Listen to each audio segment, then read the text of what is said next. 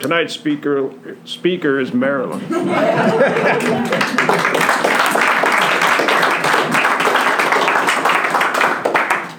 Hi, I'm Marilyn, I'm an alcoholic. My sobriety date this time is December 15th, 2012. And I thought about getting sober on December 12th, so it would be cool, like 12 12 2012. But powerless over alcohol, and so that didn't happen till the 15th. But um, I tried really hard not to think about what I was going to say because I didn't. Hi, Mark. Because I didn't want to, you know, plan it. But every now and then something would come in and be like, "Stop, stop." Um, I just wanted to like uh, tell my story from the beginning.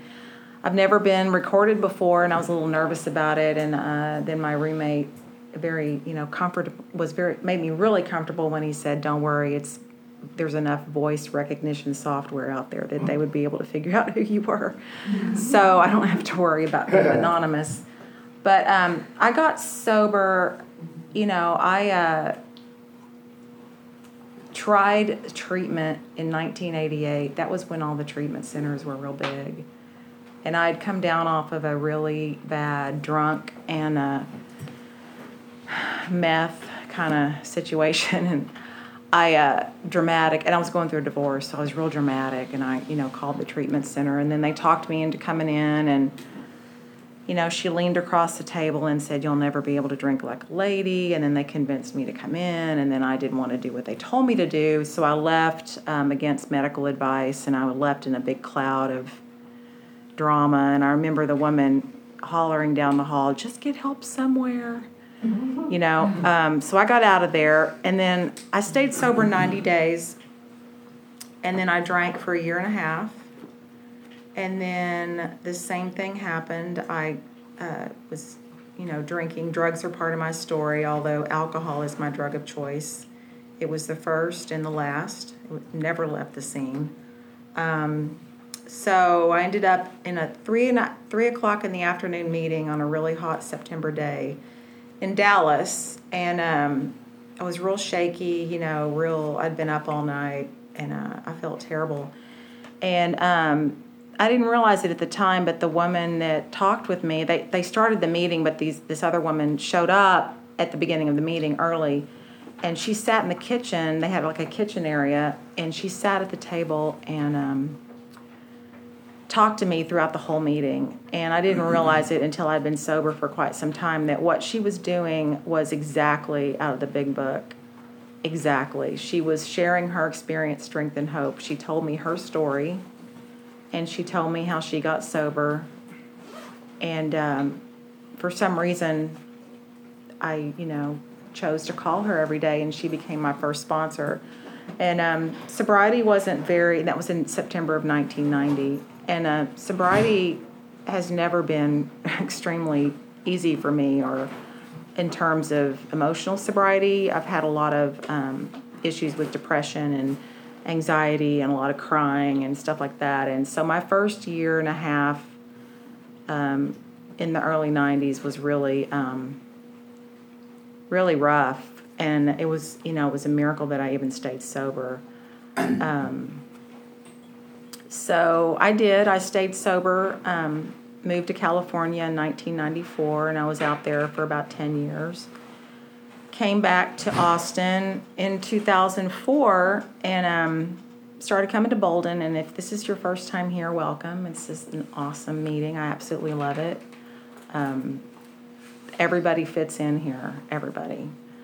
So um, I. Uh, moved here with my husband at the time, and um, we we bought this house in Pflugerville. I don't know. I mean, I'm sorry if you're from Pflugerville, but I just it wasn't the right place for me. But um, I would come in to Austin on for the Saturday one o'clocks. For some reason, I just thought you know it was, and I would sit like right where Steve is and look out the window at that magnolia tree, and um, that's how I became in, you know introduced to Bolden and I eventually, after we divorced, I we sold the house and I moved to South Austin. And you know, it's taken me a really long time. I was thinking about this the other day. Um, I pined after California for probably 12 years. Anybody that knows me knows I kept talking about moving back. and just recently, the last couple years, I'm like, you know what? I'm here. This is cool, Austin. I like it. I'm here, and um, I it's that's a real good feeling. Um, at about you know alcohol, the thought of drinking came back to me various times throughout that time in recovery, and there were many times when I thought about drinking. Thought of it as an option. Um, really thought it would help but one day at a time I didn't drink, and uh, I got uh, I came into 22 years of sobriety, and then um, one day they say you know the, the relapse happens way before the drink, and that's definitely my ca- was what happened in my case. Um, I uh, thought about drinking for a really long time, and then I drank, and um, you know that night I ended up you know, it started out with a Lone Star that someone had left in my fridge that sat there for a year, maybe several months. started with that and ended up at Antone's, you know, so it's like it, you know, right back where I, right back, you know, just the same, you know, drinking in bars and stuff. And, um, you know, uh, one of my friends was like, you know, I have friends in this room that did not abandon me when I was in my relapse, and I'm really fortunate. Um, they they remained my friends, and one of my friends said, "Just whatever you do, don't drive drunk." And I'm like, "Oh, I won't," and I was driving drunk, of course.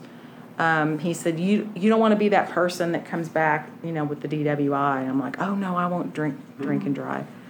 Um, but it's a miracle. I was only out two and a half months, and um, it, it's a miracle that I didn't get any kind of trouble because I, you know, I like to drink and drive, and um, I, I guess why why I share that is because um, I think sometimes it's easy to. One of the things they told me my first round in sobriety, and I don't hear as much of it anymore as I did back then, which is look for the similarity and not the differences. You know, because um, I didn't get a DWI. I, I I never went to jail except to bail out my cousin. I don't know why I didn't end up at jail that night, but you know, so a lot of that stuff didn't happen to me. But that doesn't mean I'm not an alcoholic. It means that I just am super lucky, and for some odd reason, I never got caught. You know, and um, it's really it's God's grace. And uh, I uh, this time in sobriety, I'm just so grateful that I got back. That um, you know, I don't want to try it again. I don't want to test it again because I feel like I got, you know, I don't want to say I got away with it, but I was given a lot of grace, and that a lot of people, because because I've been around since 1990, um, I've seen a lot of people come in and out, and I've seen a lot of people die, um, and it's you know, I, that, I don't know why that didn't happen to me, and um, I'm just grateful that um, I had a, another chance. Um, let's see what else. I'll, I'll share a little bit about my childhood. I don't know that it really matters that much, except that, I mean, I'm not unique in this at all. I mean, I just came from a really crazy, crazy ass family, uh, mentally ill mother, um, alcoholic biological father. We left him when I was about two and a half. And my mother's second husband adopted me and my little brother. Um, my little my my little brother that is no longer living. I have another little brother um, that my mom and second husband have had. Um, you know, and all, and growing up in my family, it was real important what we looked like on the outside. It was real important. And um, you know, I look back at that sometimes because I was real rebellious and outspoken, and um, you know, I don't. I just had a real strong spirit. You know, I just fought against. It was so freaking crazy at my house. I was just, I, I was acting out. I was just, I was, as a teenager, I was really um, a really angry kid. Um, and I think when I look back on that, I think I just must have had a really strong spirit, and that's the way I was able to survive. Um, and um, I, you know, discovered alcohol in you know 14 or 15, and and that was a lot of fun. And so my parents divorced, and I talked my mother into getting me a car and a hardship driver's license so that I could pick up my little brother from day from day school, daycare, or whatever. And she did, and we, poor thing, my brother Mark, we would pick him up at uh, his little daycare. You know, my friends were smoking cigarettes, you know, just crazy. So I grew up in Wichita Falls, and if anybody knows where that is, it's just, I, I did not fit there at all. Um, never did fit in there. Um, at about, I guess I was about, I, I went to Midwestern there for about a year. Did horribly because I was busy drinking and drugging. And I had a lot of fun. It was a lot of fun. I was a daredevil, you know. I'm not going to lie, you know, I had a lot of good times. But I also had that crushing depression that happened after a binge. And um, that all that happened quite a bit. I also had a lot of passing out incidents. Um, yeah. So I mean, it's kind of cute when you're 19 or 20. It's not so cute when you're 51. Um, let's see. I, uh, I I decided I was about 21, 20, 21, that I would clean up and go get out of Wichita Falls. So I saved up a little bit of money, not much and I moved to San Marcos and I went to I transferred down to back then it was Southwest Texas State. My whole intention was to get my grades up so that I could come to UT, but man, I had so much fun in San Marcos I did not want to leave. And that was such a fun yeah, it had a reputation and I loved it. Um, I did I did very well there. I did well in school, but I, the drinking and the you know the drugs and the alcohol um, were still prevalent was the whole you know the whole time. Um, but i did well in school and um, i worked my way through school. Back then you could get you know education wasn't as expensive as it is today. And so i was able to um, pay for it with a couple of student loans. It's it's embarrassing how little money i had to borrow to get you know i feel so bad for people today that are trying to go through school. It's just so expensive. Um, so you know, my parents would help every now and then. My dad more than my mom. Um, but basically, I supported myself, and um, and, and and I was able to, you know, thank God, I was able to do it. So I graduated with a degree in journalism in 1986, and I moved to Bryan, Texas, and got a job. I got a job at a TV station, and I mean, it was just it's this little tiny little station, and CBS affiliate in uh, Bryan. I don't even know if it's there anymore. Okay. So I was uh, an, a weekday reporter and a weekend anchor. God, I was not very good at all. It was, I was. They were always catching me looking at the wrong camera. you know, I, but I was get. I had gotten a job, you know, and a lot of people, you know, in journalism didn't get jobs. Um, they're hard. They're hard to to get but I I share that because you know I partied in school and that was a lot of fun and I got away with it. Because you can kind of you know mess do your hours your classes whenever and um, you know I worked in a restaurant and we all partied our asses off after work and but going and going to work and having to be somewhere with certain hours and actually having to produce something on a deadline um, you know I just wasn't really very very didn't have the skills to do that. I was drinking. I was I was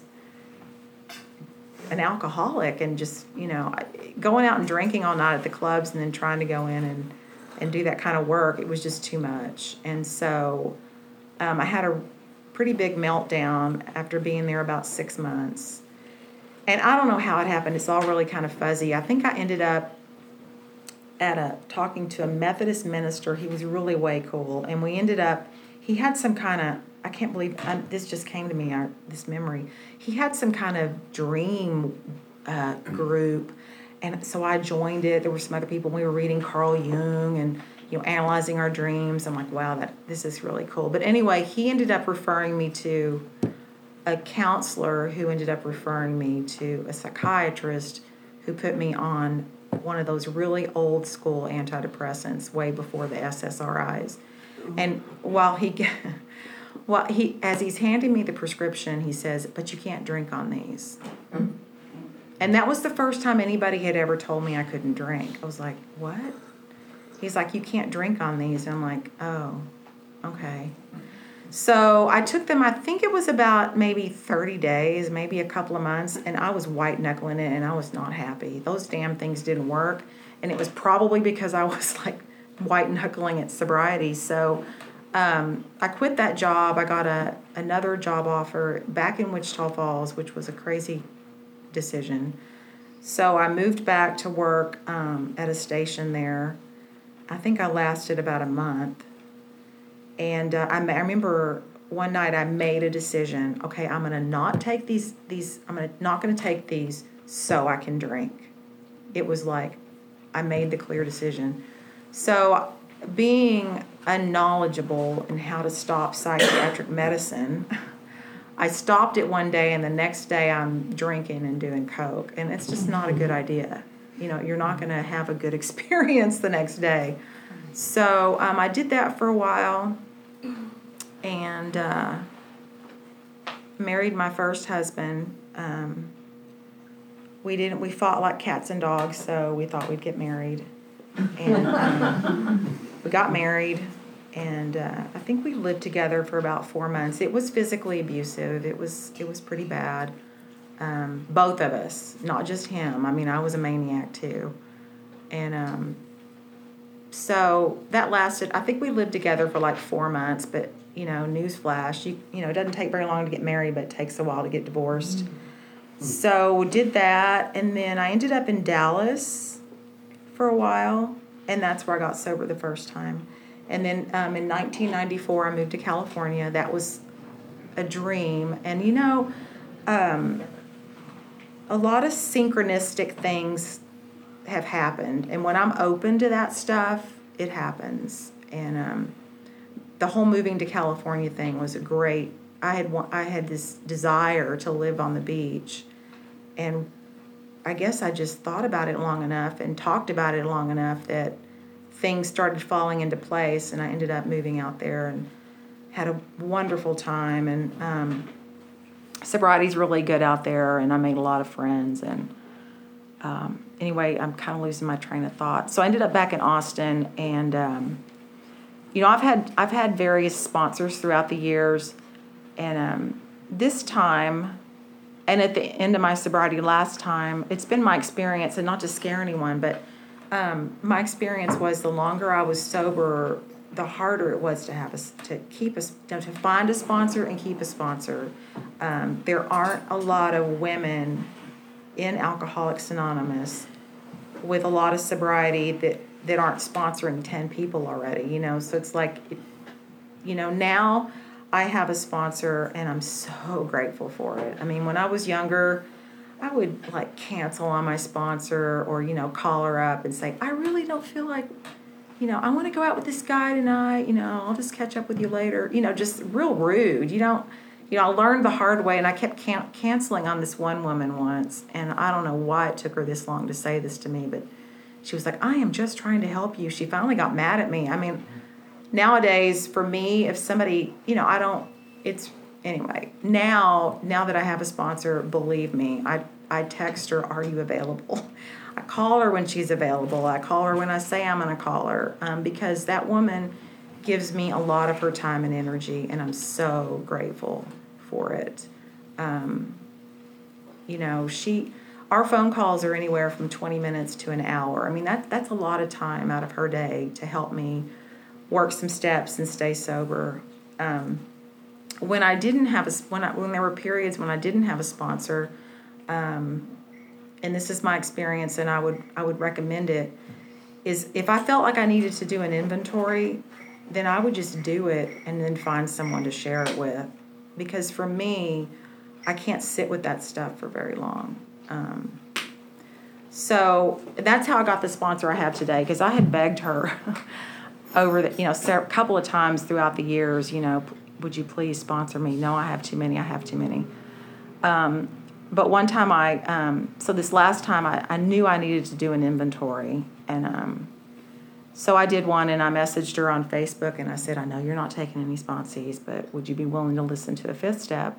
And she said yes. And so I went over to her house and, um, you know, after the first or second resentment, she leans over and she says, I'll sponsor you. And I thought I was just going to, you know, I was so grateful. And I'm so grateful today and she really helps me. I, I want what she has. Um, she's very confident. Um, she has a lot of serenity.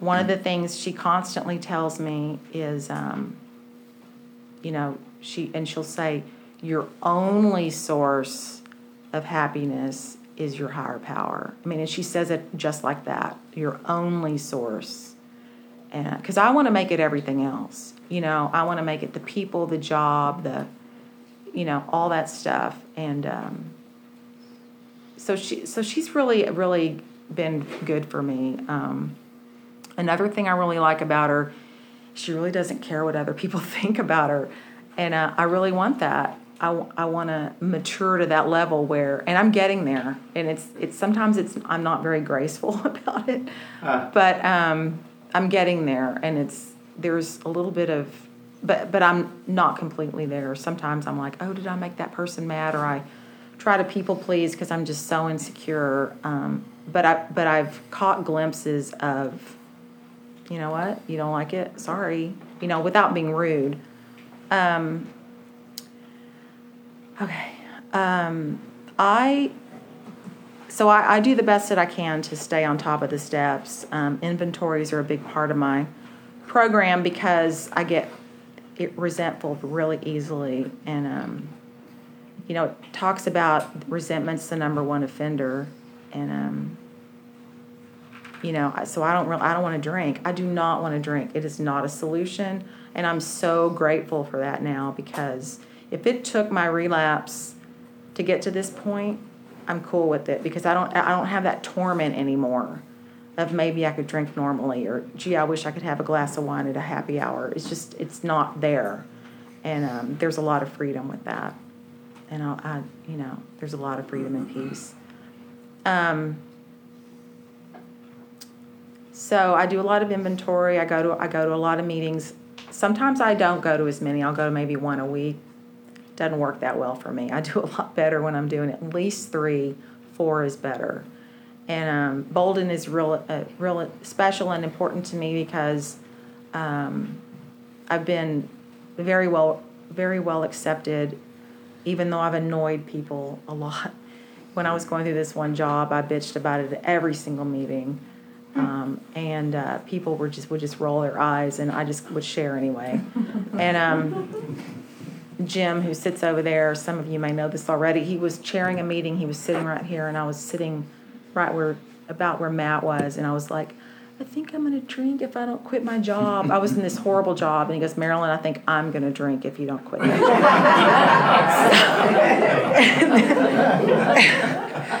you know, seriously.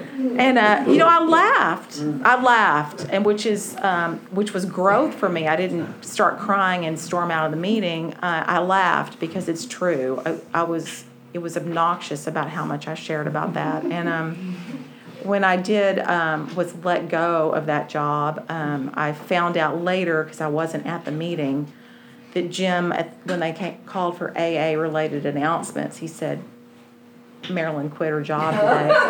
and, and the whole room apparently erupted with applause. So, and again, I could have been really hurt by that, but I, I thought it was awesome because what that meant to me is people really listened to what I, they listened to my crap and they cared, you know. And even though I just was annoying everybody with the chronic for years talking about this job, Matt, shut up. Um, yeah, so that's the kind of love and support I get here. Um, I also went through a really bad time uh, in that last sobriety. I went through a really bad, really bad depression that lasted for quite a, a long time.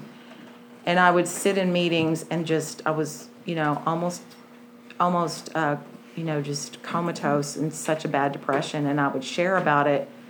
And, um, you know, it wasn't classic big book AA sharing. It was, I am hurting and I don't want to die today sharing. And um, the gentleman that sits back there where Steve does, he always does the Sudoku puzzles. He uh, messaged me on Facebook. I mean, we're not buddies, we don't hang out.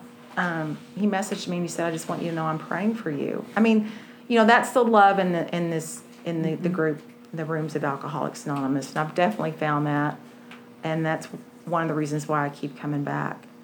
And um, you know, I noticed the other day. Well, I've always known it's here, but on this on the desired chip, you know, I think it's real important that to thine own self be true, and I think it's significant that that's on our the first chip that we get. Actually, it might be on all of them. I don't know. I think it is, but um,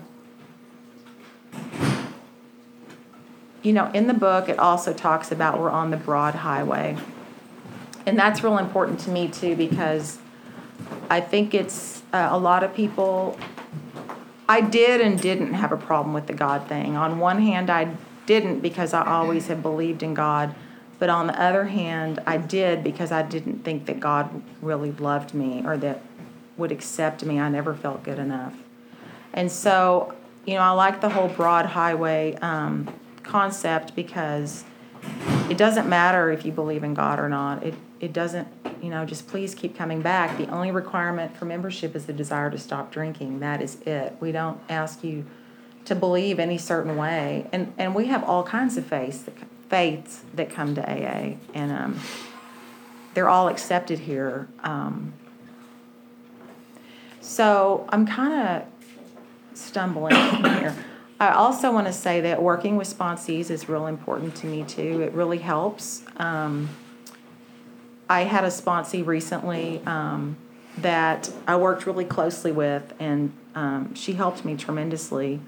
Um, I was in a really crazy ass relationship. Yes, that still happens to me in sobriety. I'm not quite evolved, but um, I was in this relationship that I just couldn't seem to get out of. I just couldn't get out of it, and um, working with her helped me get out of it because I had to be honest with her. I couldn't really talk to her about the principles and about, you know, um, working the steps and being honest if I wasn't being honest. And to my own, to that own self be true, this relationship wasn't good for me. So for me to, you know, I just had this conflict, and so I finally had to let go of it, and it was because of working with her. Um, is really how that worked for me, and um, you know, that working with sponsees is really helpful. And people, you know, a lot of times we don't under, we don't see how we help our sponsors, but I guess I, I must help my sponsor in some way if my sponsees help me. It's from passing it on and, and sharing the, uh, it also gets me in the book for real because I'm not always that great about reading the book. So I was on the phone with the sponsee the other day, and I'm like, you know, there's this really good chapter in the back called "Acceptance is the Answer," and you know, page 417, and blah blah blah. And as I'm telling her, I'm like, and you know, I think I'll probably read that tonight too. I probably need that too. So, you know, it's that kind of stuff. I think um, that really helps with sponsorship. I didn't plan what I was going to say, except that I did dog ear a couple of things I wanted to read about the book that I think are really, really special to me, and uh, they're both from A Vision for You, which is the last chapter in the first 164 pages. And this book is real important if you don't have one. I suggested, hey, how are you? I haven't seen you in forever. What's going on? Um, so, um, the program is in the first 164 pages. That's the steps, that's how it works. Um, some of the writing is kind of silly and annoying and outdated, but there's a lot of really good stuff in here, and uh, it's it's in these weird places that I never expect to see it. And um, so there's this one on page 152, and uh, it says, "We have shown how we have got out from under. You say, yes, I'm willing, but am I consigned to be?" To a life where I am to be stupid, boring, and glum, like some righteous people I see. I know I must get along without liquor, but how can I have you a sufficient substitute? And this is another reason why I love Bolden so much, because we are not stupid, boring, and glum. That's for sure. And then it says, yes, there is a substitute, and it's vastly more than that. It is the fellowship of Alcoholics Anonymous. There you will find release from care, boredom, and worry. Your imagination will be fired. Life will mean something at last. Those most satisfactory years of your existence lie ahead. Thus we find the fellowship, and so will you. How is that to come about, you ask? Where am I to find these people? And this is my favorite part. You're going to meet these new friends in your own community. Near you, alcoholics are dying helplessly like people in a sinking ship. If you live in a large place, there are hundreds, high and low, rich and poor. These are future fellows of Alcoholics Anonymous. Among them, you will make lifelong friends. You will be bound to them with new and wonderful ties, for you will escape disaster together, and you will commence shoulder to shoulder your common journey. Then you will know what it means to give of yourself, that others may survive and rediscover life. You will learn the full meaning of love thy neighbor as thyself. And um, yeah, that's been my experience. It's definitely true for me that um, the people in the rooms I become very, very attached to, and I love watching new people come in and get it. It's really cool because you know. I remember what it was like for me, and I, I, you know, I wasn't very graceful about it. So I'm constantly amazed when I see new newcomers come in with their makeup on, you know, looking all good for, on their lunch hour and shit. You know, I was just a mess. so, um, you know, but you know, I love I love when I see a woman come in and she's scared and she doesn't know what she's doing here, and you know. Um, I've been known to kind of chase them out the door like, hey, you know, don't, you know, let me just say hi to you. And sometimes they run off. They really don't want to talk to you. But I usually try to really um, step up and say something because they're scared to death. You know, they don't. We don't end up here because it's, you know, because we don't have anything else to do. Um, and then the other thing I wanted to read is uh, real important to me too. It says, Our book is meant to be suggestive only. We realize we know only a little. God will constantly disclose more to you and to us. Ask Him in your morning meditation what you can do each day for the man who's still sick. The answers will come if your own house is in order. But obviously, you cannot transmit something you haven't got. See to it that your relationship with Him is right, and great events will come to pass for you and countless others. This is the great fact for us. Abandon yourself to God as you understand God. Admit your faults to Him and to your fellows.